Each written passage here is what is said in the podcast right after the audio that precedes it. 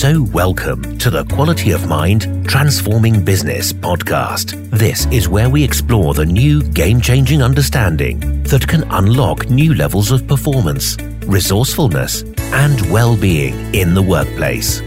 Join us if you want to be part of the new breed of leaders in business. Join us if you're fed up with the conventional echo chamber and join us if you want to be part of the new revolution in understanding how the mind works and recognize that we are more than just our psychology and that that can lead to better results. Hello, and welcome to the Quality of Mind Transforming Business podcast series. And today's episode, I have a an amazing conversation uh, lined up, and, and one that I'm really very much looking forward to because the my guest today is probably one of the people that I respect most in in the world of the work I do. Someone who I've um, followed for about 17 years now, and I have a total respect for how he articulates and expresses himself. He's a best-selling author. He's a podcaster. He's a super coach um, in many aspects of the word, and I am incredibly honored to have him on the show. Um, so, Michael Neill, welcome and thank you so much for being here. Thank you. I, I was wondering who's been stalking me for 17 years. It was you. It, yeah. There, now I know. 2030, uh, 2003, we met actually back in the world of NLP. Okay. Yeah. Oh, I, I remember. Yeah. I don't remember meeting you in 2003, but I remember being in that world. Yeah. Yeah. And I've followed your sort of journey and you've been a massive influence on, on me. And I think the way you express what can be quite profound and complex ideas is, is amazing. So, um, from me as an individual, thank you. Thank you for being on the show. Um, and from my understanding of what you do, Michael, you, you work with a huge range of people in all walks of life. And that includes people who run large businesses, people who are solopreneurs, people that don't do anything to do with business. So, whereas the audiences and the listeners for this podcast, maybe business people, um, really we're talking about human beings. So, and you've been doing it for sort of 30, 40 years. Um, is that right? Well, 32 years now. 32. which is amazing because I don't look a day over 33. Absolutely. Um, but just it's it's it's a podcast, guys. Just pretend. Yeah. Um, well, you know, it was my daughter who pointed out to me. So when my um, my daughter was in high school, one of my daughters, she she had a tough time, and uh, so we pulled her out of school, and she she homeschooled and traveled the world with me as I would go and work with these companies and give these talks. And and you know I, I wasn't trying to make her listen but she had nothing better to do a lot of the time. And, and so she said to me one day dad does anybody else notice that no matter who you're talking to and no matter what the topic is you pretty much always talk about the same thing? Yeah. And i laughed and i said well yeah I, I suspect that anyone who's paying attention does notice but nobody minds because it's relevant if it's not relevant, there's no reason to listen. But if it can actually help you with something that actually matters to you, if it can actually help your company with something that actually matters to your company, why wouldn't you listen?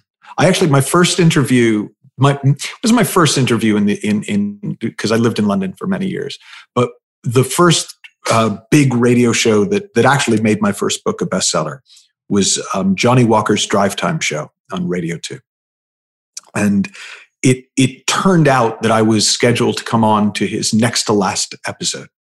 So it, it was a it was a big deal, and there was a lot of hoopla about it. And I'd I'd worked with somebody in his family, and uh, that was how it came about that he had me on the show. I didn't know him, but he found out about me and and and he came he came on and he'd been a a gent in every like he'd come and came out to meet me before the show. He made sure that i had tea. He invited me back to his home for a sort of a small group gathering that was happening later. And then the red light comes on. So we're on air. And he goes uh, ladies and gentlemen, my next guest is one of those shiny toothed Americans. Come over here to tell us all how we should live our lives. Michael Neill, why should anyone listen to a single word you have to say? Brilliant which just struck me as hysterical because like before the red light came on he was so nice and I, I did. I just laughed and I said, Johnnie, I'm not on a mission from God. I, I, I, I have learned some things about human beings that when people see them, it makes their lives work much better, much easier, much less stress, much less pressure, much less fear, much less worry, much less anxiety, but with the same or better results. So if you're interested, I'm really happy to share. And if you're not, bring the didgeridoo player back out because there was a didgeridoo before me because he was good and I'd love to hear another number. So he wound up keeping me on the show for the entire show. Um, and by the end of that week, my book was number one on the bestseller list ahead of The Lincoln Lawyer, which also gives you an idea of how long ago it was. But but but that's the truth of of what I do, what what you do, of this conversation that we have with people, is it, it only matters because it matters. Mm. And what do you think it is then? Because there's many, many people who I speak to who who would say, "Oh, that's really interesting," and don't then get that curious. And there's many people that do, luckily. And and you was a you know as an author of lots and lots of amazing books and and uh, people that read them would get you know some people that would get really affected and some people that get a little bit and some people not interested at all now it's absolutely about relevance and what matters but given the subject matter that we're talking about here is which is you know an understanding of the mind or even human reality that makes things better in your life or work what do you think helps and hinders people seeing it the relevance for them what do you think helps or hinders that? I think there are a few factors. I think one of the biggest ones, and it's a somewhat invisible factor at first glance, is we underestimate how preoccupied we are, mm. how much mm. we have on our minds all the time. So if I have a three quarters filled water bottle and you come to me with much better water than the water I'm drinking, like I'm drinking sort of like municipally filtered tap crap and and you've got pure from the Alps, beautiful, naturally carbon filtered something. I don't know. You still only have a little bit of room in your bottle. So there's often not enough space for you to even taste the difference. Mm. Yeah, that, that makes a lot of sense because sometimes to me it looks like a factor of time, right? So if I have half an hour someone, then the likelihood of them hearing something is low. If I have three days, then it's higher. Now, I think of using your metaphor, that's probably because over those three days or the time, the apparent nature of time, the water's gone down in their bottle and they might have a bit more room to hear fresh. Right. And if to take it out of the metaphor and back to the point, it's when people quiet down on the inside, when they settle down, suddenly they've got all the capacity they need. Mm. So w- that's what happens when it w- when it clicks is somebody enough space has opened up in their heads yeah. for them to see something new. And once that happens, because what we're talking about is true, it has a real impact on people. Mm. Now, if we were just selling a different brand of crap, mm. then yeah, we do okay. But even with space, it wouldn't really connect with a lot of people. Now, just in case a listener now is, is maybe a little bit new to the show, um, what are you saying is true? Well, what I'm saying is true is that the human equipment, the human mind, the whole human system is so perfectly designed that if you understand how it actually works, you can do so much more with it with with none of the gear grinding mm-hmm. you've probably gone through in order to accomplish what you've accomplished up until now. So it, it, so to use that to take it all the way into the car analogy, it's if if if I've been driving my whole career in first gear and somebody comes along and goes, Wow, it's impressive how far you've gone, but have you thought of trying second, third, fourth, and fifth gears? And you're going, What do you mean? it's really helpful to know that there's a second, third, fourth, and fifth gear that will let you go even further, even faster with so much less effort and none of that kind of grinding sense that if we don't until we learn how to use a clutch, we grind the gears. Mm. And let's assume you're a you know someone is a, an intelligent well-educated person or, or, or you know. Yes let's i like this game. Let, us imagine that. Can we assume i'm handsome too? Yeah. Well i was thinking more of our listeners of course michael. That oh, was assumed with you. Why right. would, would they could they not be thinking well why wouldn't i have heard of this already? You know i'm 30 40 50 years old and you guys are talking about something that is true that i don't know. How, how would i not have come across this? Why was it not in my education or in in my radar already well, that's what I thought when I came across it. So, I mean, I came across this a dozen years ago, and I'd been in this world for, at that point, 20 plus years.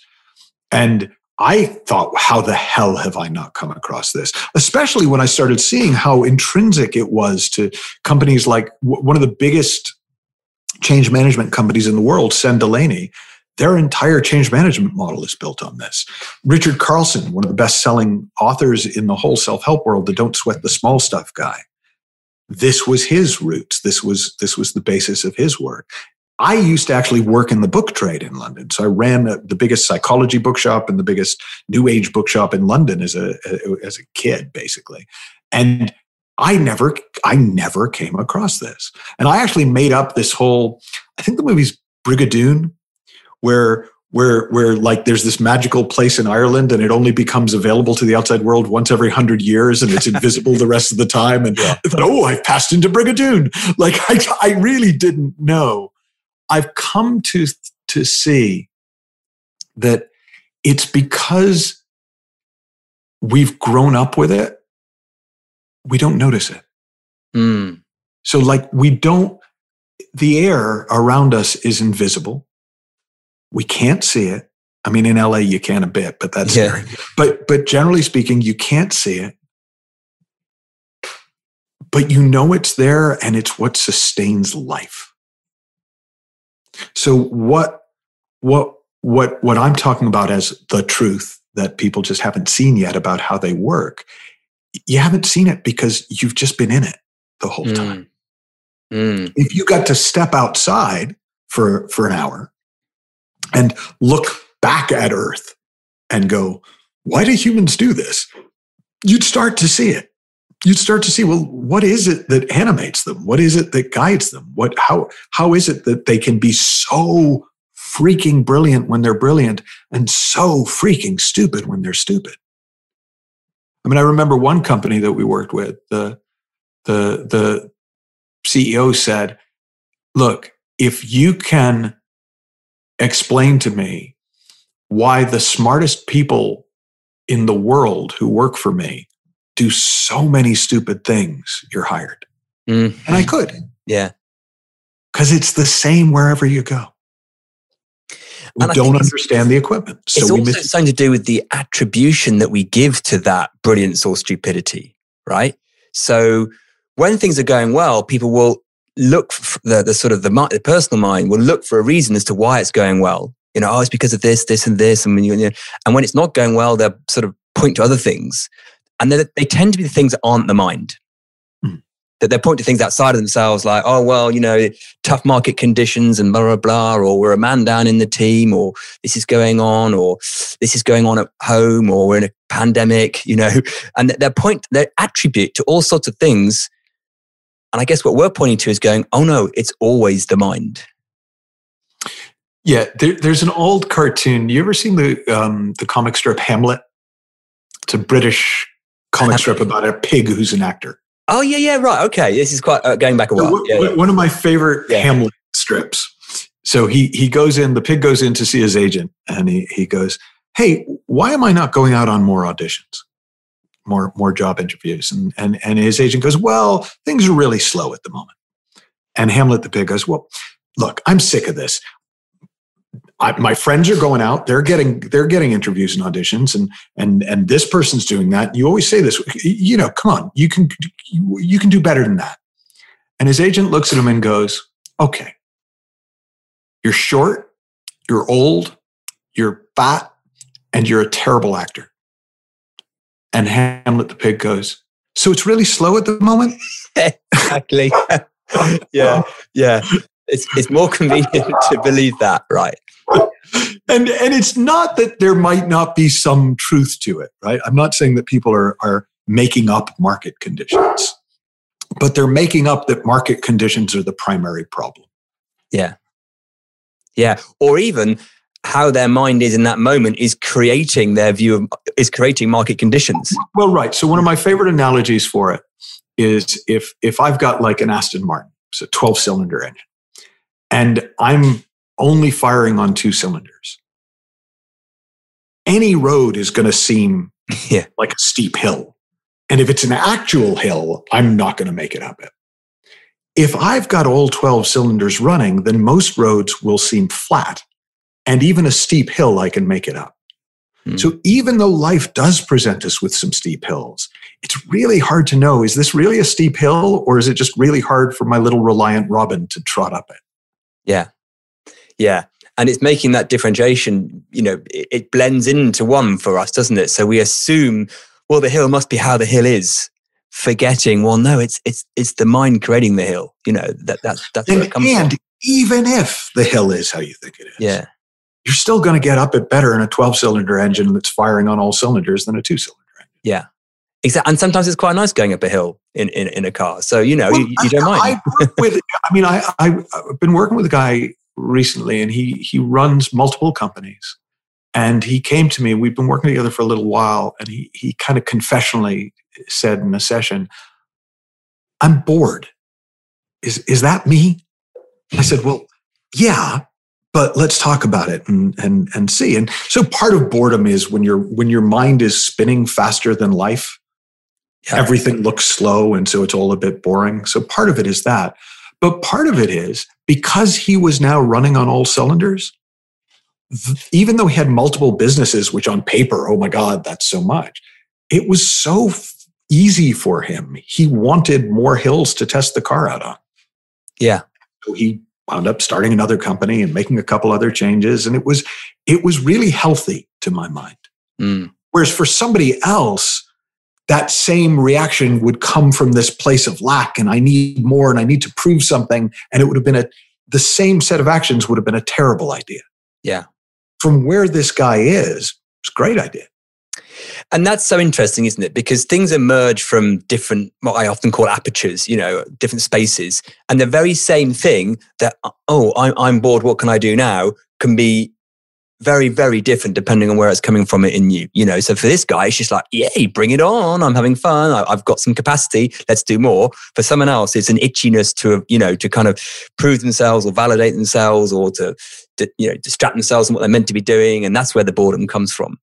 Well, so, the other thing that I, I don't know if you find this, but when I go into companies, um, and actually this is true of individuals as well, they tend to have already self diagnosed the problem and written themselves a prescription.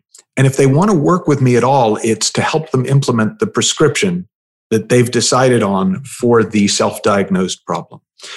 Now, there's a fundamental problem with that, which is that people are terrible at self diagnosing. Awful. Like literally one of our least, one of our lowest skills is mm-hmm. self diagnosing our problems because we're in them. Mm. You called it attribution, which is another word for it. We attribute our problems to something. Oh, it must be, um, uh, you know, the communication flow at work. Oh, it must be managing uh, client expectations. Oh, it must be this. It must be that. And so then we look for, once we've defined the problem, that tells us where the solution is. When people start to see that before you do any of that, you want to at least check that the car is actually running right. Yeah. then if it is one of those things, you're you're in the perfect place to take care of it. Yeah. Absolutely because otherwise you're you're working with a dodgy compass you know and you're trying to find your route. So let's get the compass fixed and, and then work out whether the route's right. And i think i think that's right. And i think it's that's difficult for business people to see sometimes if i generalize horribly because their job is finding problems and solving them right? Mm. now if, if the thing they need if it, what we point to is actually there's only one thing you really need to look at? That's how your mind's going. They'd be like what's my job then? You know i'm, I'm here to find problems and solve them. And we're just always pointing back, I suppose, to, to we'll look at what the mind's up to first. well, and also it's an interesting philosophical point because I'm not sure that is what a, a good business person's job is. I think a good business person's job is to create. Well, uh, yeah, okay, so absolutely right. So I think ideally yes, but a lot of them think Oh uh, no, no, no, absolutely. Yeah, I've, but but even that's an example of I've self-diagnosed that the problem is that I need to solve problems, yeah. and I need to get better at problem solving, and even that doesn't really stand up to too much scrutiny. No, no, and and that's true leadership. For, for me, true leadership is you know you know, there's like, oh, there's controlling leaders, there's empowering leaders, but we, you know, it's beyond that. It's liberation. It's actually being completely dispensable. It's holding the space for others to to, to create. You know, it's it's that's what it's about. It's not about trying to get in there and I mean, occasionally you've got to roll your sleeves up, but and I, and I think that comes from what I'm sure this is probably the case for you, Michael. That when people see what we're pointing to, that just occurs to them as an obvious way to lead after they've seen what we're pointing to. You know, they, they, they drop a lot of their other stuff. You can't, I don't think at least that you can lead without it being based on how the world looks to you. Mm. right? So, so people's leadership styles make perfect sense given the world they think they're living in. Yeah. It's just that most of the worlds people think they're living in have very little to do with reality. Yeah. yeah. And and your recent president is a good example. I I can neither confirm nor deny the rumors. Yeah. but that's what looked right to him, you know, and that's how he led. So, yeah. Uh, and it's one of those wonderful ones where people, you know, in retrospect, it's a beautiful, oh, right. Now I see it. But in, when you're in it, is what you said earlier about when you're in it, it's hard to see. Yeah. I mean, if I was to do, uh, you know, a greatest hits album of noises clients make during this conversation. it, it, would probably start with, huh? Huh? Hmm. Oh. Don't. Yeah. Ah. You know, it's it's this yeah. progression from sort of Scooby Doo style disbelief to curiosity to genuine kind of wonder to insight. Yeah. Yeah and once they've had insight, you know, my job's largely done. Mm. Because they can take it from there. Like once the car is running on all cylinders, I, I don't have personally in the work I do a stake in where they take the car. Yeah. It, it, yes, exactly. So you, are helping them understand the car, and then where they go and win their business strategy, completely up to them. Yeah, I get that. Yeah, and they'll be really well suited for whatever it is. I mean, if we switched it to a football metaphor, mm. right? It's the you know, there's the the X's. Have you have you watched the? There's a new show um, over here, Ted Lasso, uh, about an American uh, football coach who goes over to coach British football. And, I haven't seen that. No, no. It's, it's quite funny, and it's a culture clash of yeah. obvious of comedy. Well, he's got a, a coach on the staff who does the X's and O's, like who diagrams the plays and and you know, okay, the winger's going to come up here, and then we're going to fake the cross, and we're going to do this, and you know, um, he's there to just get make sure everybody is mentally and physically fit. Like that's the head coach, the the, the manager. That's what he's there for. Right? He's got somebody else to do the X's mm. and O's. That's how I look at this mm. conversation. Mm right? We want to get you match fit. Yeah. You get to decide the game you're playing, you get to strategize, but you can do that better when you're match fit. You have a lot more options and you're more creative and you're more responsive and you're more adaptive and the learning curve shortens. It accelerates. Yeah. So whatever you want to do, you know, it's it's it's fertile soil, you know, wherever the whatever seeds you put in. So I mean, if what do you find is so let's imagine you're a, listening to this you're a business leader who's you know a little bit curious because you've got this far and you haven't turned it off yet. And you're probably in, in a situation where you have people offering you solutions to your human resources and your personal and professional development. What what how would you describe the difference of the approach that you and I are talking about in terms of what it will bring and, and what it is compared to some, let's say, if we can generalize some more conventional approaches. How would you describe it? Well, in in the I don't know if this is the simplest, but maybe the most uh, starkest contrast is that almost every approach that I've seen in the business world to improvement is is based on some combination of behavioral change right? You need to stop doing these things and start doing those things. Um, and or uh, there's this kind of weird and i it's funny because i'm the american but even when i was working in the uk and europe this kind of weird pop psychology idea that if we all just believed in ourselves and each other then that would do it. And the problem with the first one with it being behavioral is it's um, it's it's reverse engineering it's it's going, ah, companies that are successful do these things. So if we do these things, we'll be successful. And my favorite counter argument to that, um, the physicist Richard Feynman gave a lecture at Caltech uh, that was uh, about the South Seas cargo cults. So after World War II, there were all these South Seas islands that had gone back and forth between the Allies and the, the Axis forces, and and and they'd all lived through that. And both sides were actually pretty good about taking care of the locals because it was just good good for business. Mm-hmm. So they would bring medicines and food and things, and they would they would come from the planes would come in, and they they would have all these goodies for the locals. Well, what they discovered was that for years after the war, on there were all these islands where people would uh, they'd come out to the airfield to the dirt strip where the planes had landed and they'd put coconut halves on their ears like um, headphones and they take palm fronds that like looked like the uh, the lights that people wave to guide the planes in and they'd go through all the behaviors that they'd seen the people do that got the giant metal birds filled with goodies to come out of the sky now on one level that makes perfect sense as a strategy. They'd seen it work elsewhere. They'd even seen it work on their own island. But because we have some perspective on that, we can see that it was nuts because it was based on a fundamental misunderstanding of what was really going on. Mm. Mm. Yeah. So in the same way, if if if if a strategy is based on a fundamental misunderstanding of why those behaviors worked that time, then instituting the behaviors is, isn't going to help even if you actually are able to institute them because then you're also up against people's psychology and resistance to change and all of that now when somebody sees how things actually work they work them better stupidest example i've got and i say that because I looked really stupid in it.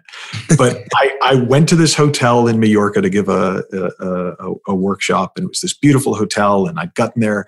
I, I've been told, oh, you got to watch the sunset. It's amazing. And I'd gotten there in time for that.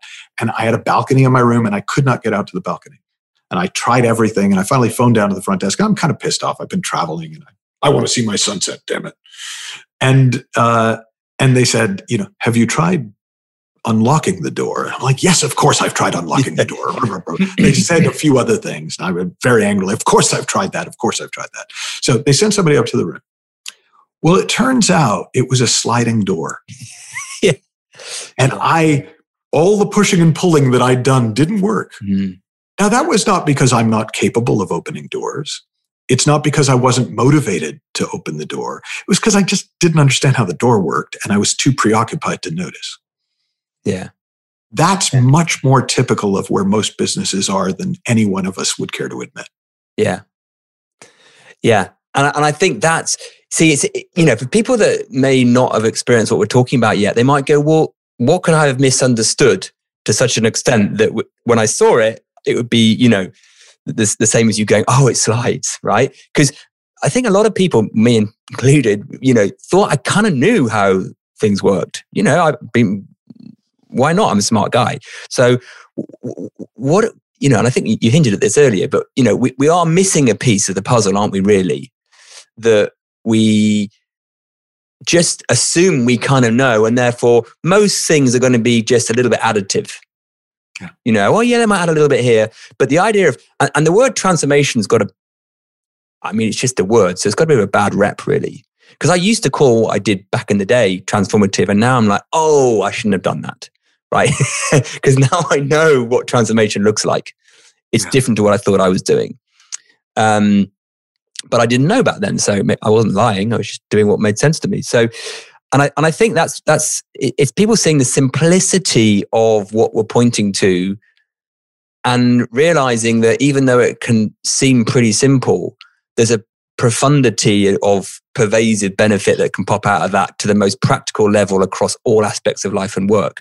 Um, and that seems odd if if you haven't experienced that. You're like, well, what this, you know, what could it be? I don't know.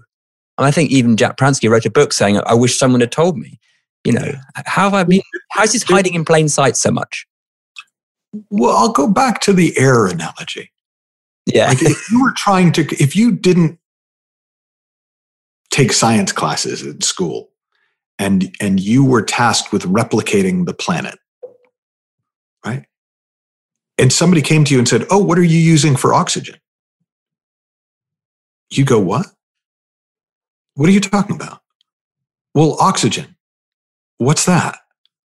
It's the thing that allows all those organisms to breathe and live. No, it's not. like it, it's it's it seems like a stupid question, and yet it's at the very heart of what makes us work and live. Mm. And so it's it it really is the same thing. And w- what I find is that people who get impatient for the answer and and are just going, oh God, these two guys, you know, when are they going to just tell us? Yeah.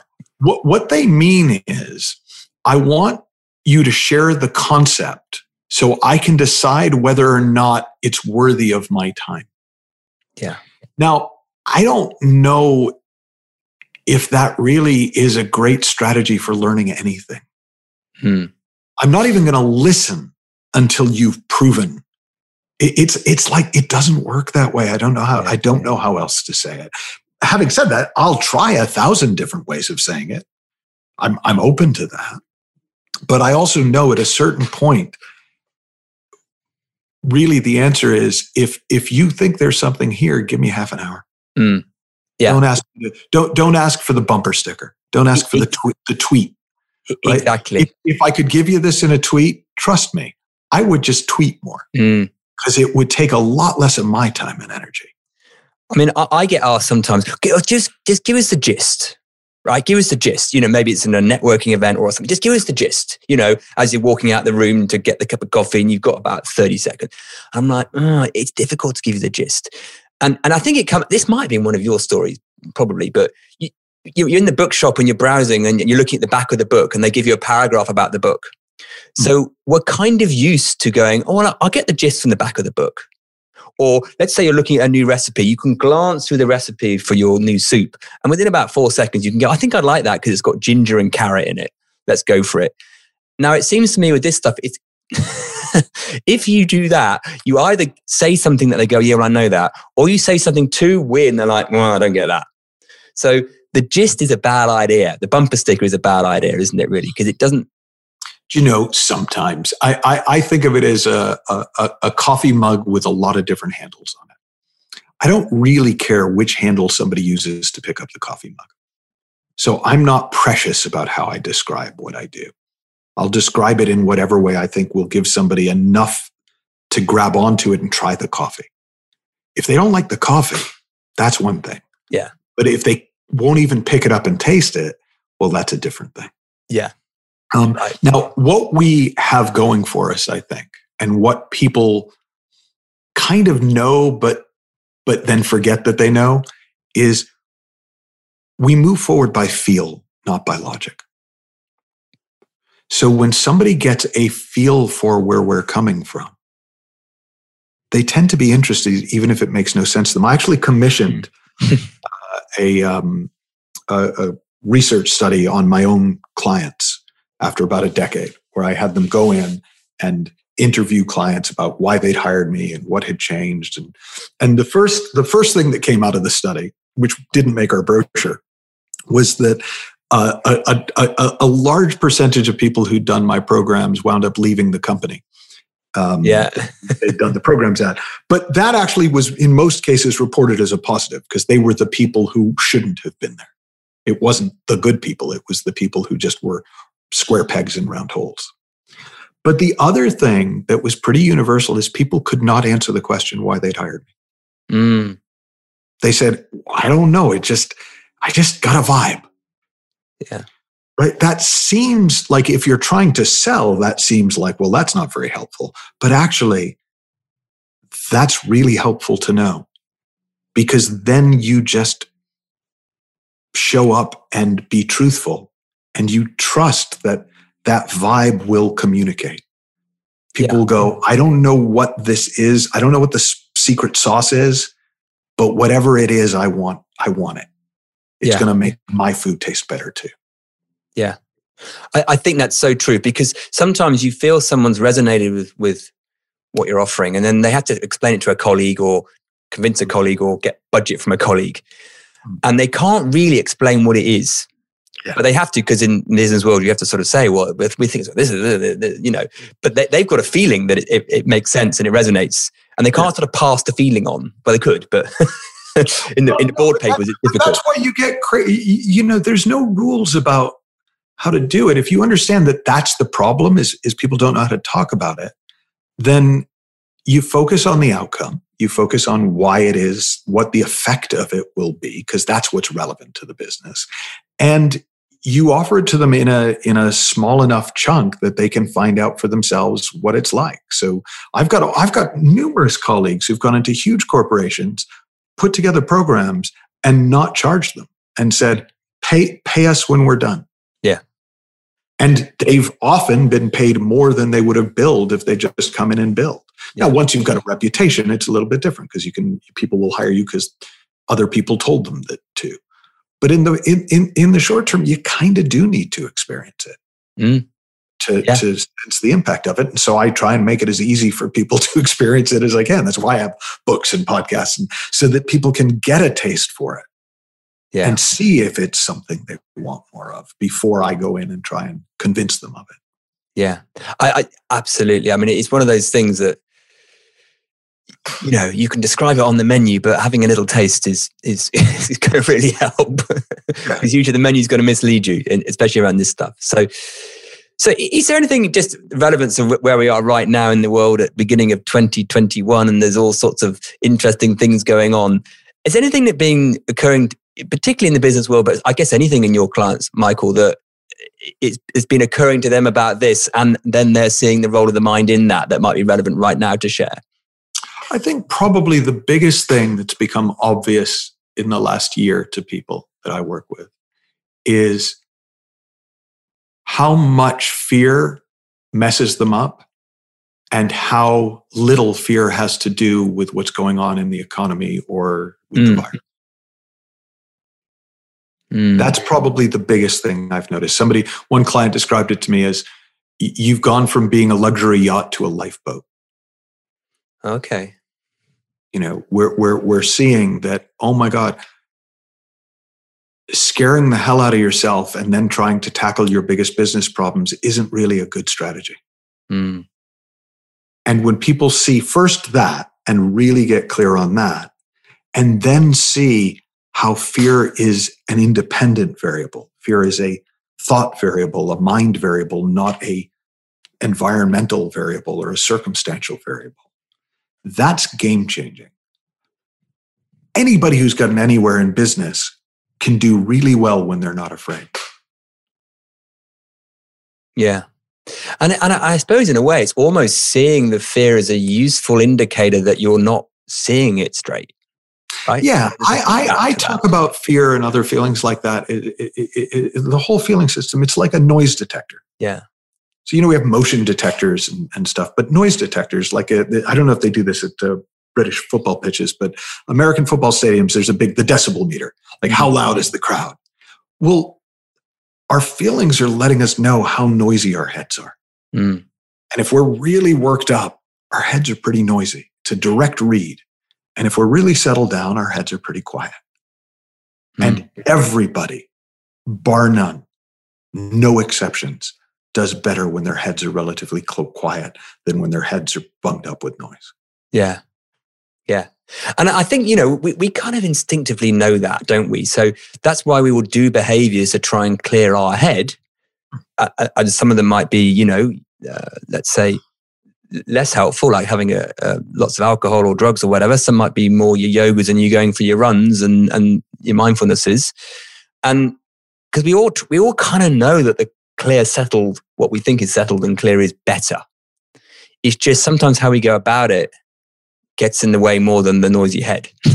right. And, and look, all of that stuff can help sometimes but it's again it, it it's it's based on a misunderstanding of how the mind works we think noisy is the default mm. and there are things we can do to quiet down it turns out to be exactly the opposite. Quiet is the default. We're just so habituated to noising it up. We're so used to the noise we think that we have to work to get rid of it. Hmm. yeah. And, and realizing to, to, quote one of your book titles that that's a space within all of us in any moment at any time regardless to what the world might look like the internal or external world might look like. And knowing that and realizing that more often is just an amazing thing to know isn't it? Um, yeah I, I mean i and i know you get this because you mentioned this before we came on air. I, I love helping businesses i really do. But my favorite things are when somebody takes me aside, and it always happens, and thanks me for what's happened in their marriage, with their kids, with their family. It's the same thing. Yeah. It helps everywhere. Mm.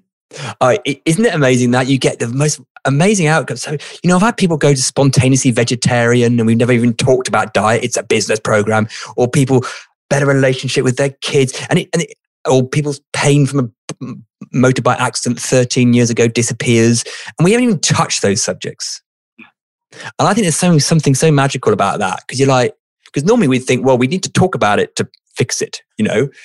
But this just seems to, this understanding just goes where it's needed. You know, it reaches the part other understandings can't reach, to use the beer commercial. So, and that shows as something special being looked at or, or woken up or whatever you want to call it. Um, yeah, it's it's because we're dealing in universals that mm. we can the specifics. Yeah. Yes. And and that's odd for some people to start with because we keep things very universal. This is about any person at any time and any moment about anything. They're like, well, no, but what about us? Because we're, we're like this type of organization. We'll get to you later, right? Let's look at the system of, of who we are or even what we are first. And um, and and, and we don't have to get to you later, but but we we at some point will need to put you down. Mm. Like we can start. I mean, I I I want to know what's up. Like I, I I don't want to go in cold and just give a lecture. If I was going to do that, I'd just pass out copies of my book and say, read this and call me in the morning. Right, it, it, which I do do sometimes, but but but but if no, if I sit down with somebody, I want to know what the world looks like to them. I want to know what they're going through. I want all that. But I know that what's helpful about it, besides sometimes just getting it out, it mm. quiets mm. you just to get mm. it out of your head, is that I can then help them connect the dots between this abstract, universal oxygen conversation and what's actually going on for them. If I don't know what's going on for them, I can't necessarily help them connect those dots. So I do want to know, but it's in that context, not because I need to see what they're up against. I know what they're up against. Yeah. They're up yeah. against the same thing all of us are up against. We don't understand what's going on. We're blindfolded, we're spinning around, and we're trying to pin the tail on the donkey. Mm. It's really easy to pin the tail on the donkey without the blindfold and without spinning around first. Mm. Yeah. Yeah, and I, I, absolutely. I mean, I think you know we listen to where the people are at to get a context, and then when we get into the understanding piece, that's when the, it's universal, right? And then it almost comes back to the the context again. But the you bit know, in the middle is so beautifully, over, you know. I don't know if you found this, but like what I have found is over time, as you do with anything, you just get better for knowing when you can say what to who. Mm right? And yeah. you get really good, or at least I've gotten really good at apologizing when I go too far too fast. Yeah. Right. Yeah. And that's okay. Like that's my bad, but yeah. we'll get there. Yeah. And actually, for me, realizing that people are it sounds horribly trite, but everyone's enlightened inside. So sometimes, you know, I'd be a little bit concerned about going to the spiritual conversation or what might look like that because people are going to think it's some kind of woo woo rubbish. But actually, if you say it in the right way, in the right time, the right moment, a lot of people are going, yeah. You're like, really? oh, you know, I, I learned amazing. first business gig. So 32 years ago, maybe 30 years ago, I, I went in to do some training for Unilever. And the guy I was with, because I was the junior trainer, um, he was at one point brought up some very esoteric, like way out there stuff, stuff that I'm like, really? You, you know, well, everybody in the room, that's what they wanted to talk about, mm. including the big bosses. And that's sort of because that was my first experience. I realized, oh, actually, that's not a problem. It might be a problem in getting hired, it's not a problem in delivery. Yeah, that's a great way of saying it. Yeah. Yeah. Because people think they know what people want and they think they know what they need. And again, it's back to that fundamental problem. If you've self diagnosed your illness off WebMD or whatever website you use, yeah. you are A, going to drive yourself nuts, and B, God forbid you actually act on that idea because you will start treating yourself for problems I can pretty much guarantee you don't have. Mm. Mm. So, so Michael, reaching sadly to the end of time, I could talk for hours on this, but is, is there kind of one thing that if someone's listening to this going, oh yeah, I've kind of enjoyed what they're talking about, you know, what's next for me, you know, any, any leaving thoughts? Well, what would you, what would you leave them with? Well, what occurs to you in this moment as, you know, something that might be. Well, I'm obviously biased, but I would say pick up a copy of The Inside Out Revolution. Yeah. Available to all good bookstores. Yeah.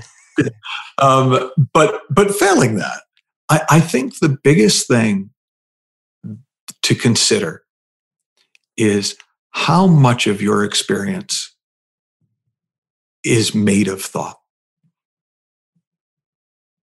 Mm. And what I found is when people start to see, oh, well, okay, I can see this is thought, and I can see this is thought, you start to see, holy crap, I think a lot more of my experience is made of thought than I think it is. Mm. And that opens up seeing. That opens you up to insight, to to to having a better read on what's actually going on. Mm. Yeah. We're much more creators than we think we are. Well, the system is. Yeah. Yeah. For better and for worse. Yeah. For better, for better and for worse. Ab- absolutely.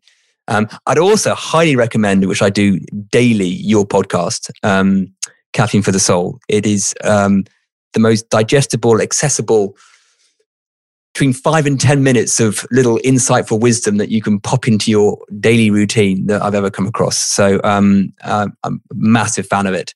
Um, and I think you've got something like 250 episodes or something. I don't made that up. Is that about right? Yeah, going yeah. for a while. Yeah, been going for a while. And actually, the the funniest thing about them is that if you if you listen to one and then don't listen listen to it the same, even the same one three months later, it will sound different. So actually, it's not 250. It's infinite number because they always, they always bring something new. So don't tell anybody, but actually, there's only one episode. It yeah. just we titling it. Yeah. So the creativity on the titling is very clever. Uh, yeah. Um, but no, it, it's a fabulous resource that, um, Michael, and, and your books, you know, the, the, the, three books that you know Michael's written, the triumvirate of this understanding, which which is Inside Out Revolution, The Space Within, and um, Creating the Impossible. Um, again, are, are, just three handles to the coffee mug that we talked about. Um, so, uh, Michael, I want to say a massive thank you because I'm I'm I can't really say I'm your biggest fan because that's you know I don't know what other big, but I'm I'm probably one of them. And you've been such an influence on my work. And I have to thank you for everything that you've done for me in every aspect of my life and work. So, and also for giving up this hour to come on this little show. So, thank you so much. That's incredibly kind, and you're very welcome. Well, thank you. So, everyone, um, have fun being curious and um, see you or listen to you or hear you all next time. If you enjoyed listening to this podcast, please reach out and leave us a review and a comment. If you want more info, check out makingchangework.co.uk or Piers Thurston on LinkedIn.